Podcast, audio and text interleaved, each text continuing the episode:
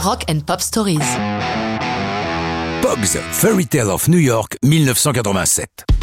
Vous connaissez forcément les Pogs, cette bande de londoniens qui doivent leur succès au mélange réussi de leur énergie punk appliquée à la musique traditionnelle irlandaise qu'ils marient aux sonorités rock. Ils sont emmenés par Shane McGowan, chanteur étonnant à plus d'un titre, sa dentition accidentée n'étant pas le moindre. On attend tous deux, mais pas une chanson de Noël. La tradition du disque de Noël est très établie chez les artistes anglo-saxons. Même Dylan en a commis un. C'est Elvis Costello qui produit les Pogs et les met au défi d'écrire une chanson de Noël, évidemment peu traditionnelle. McGowan se met au travail. Il se sent concerné, il est né un 25 décembre.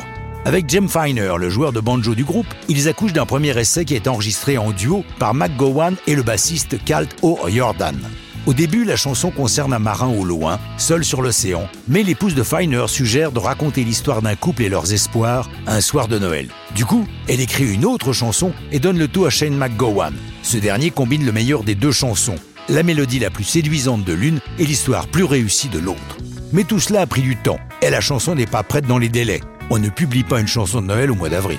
Elle va donc attendre l'enregistrement du troisième album If I Should Fall From Grace With God c'est Steve Lillywhite qui est à la réalisation. À la fin de la séance, il emporte la bande chez lui, il a son idée. Il demande à sa femme, la chanteuse Kirsty McCall, d'enregistrer une voix témoin pour faire de Fairy Tale of New York un duo. Ce qui aurait dû être une démo est conservé pour le mix final, la pureté de la voix de Kirsty offrant un contraste saisissant avec celle de Shane McGowan, éraillée par les cigarettes et l'alcool. Fairy Tale of New York doit son titre au roman du même nom de James Patrick Donlevy, publié en 1973. Don Levy déclare lors d'une interview Légalement, j'aurais pu les attaquer pour cet emprunt non autorisé. Mais tel que je connais McGowan, je sais que son père est fan de mes livres. J'ai décidé de ne pas les embêter. La chanson sort opportunément le 23 novembre 87, accompagnée d'une très belle vidéo en noir et blanc. Le groupe de cornemuse que l'on voit dans ce clip a été emmené en bus sur le lieu du tournage. Mais ils ont bu tout le long de la route. Une fois arrivés, ils étaient plus bourrés que les Pogs eux-mêmes, réclamant toujours plus d'alcool avant de passer devant la caméra.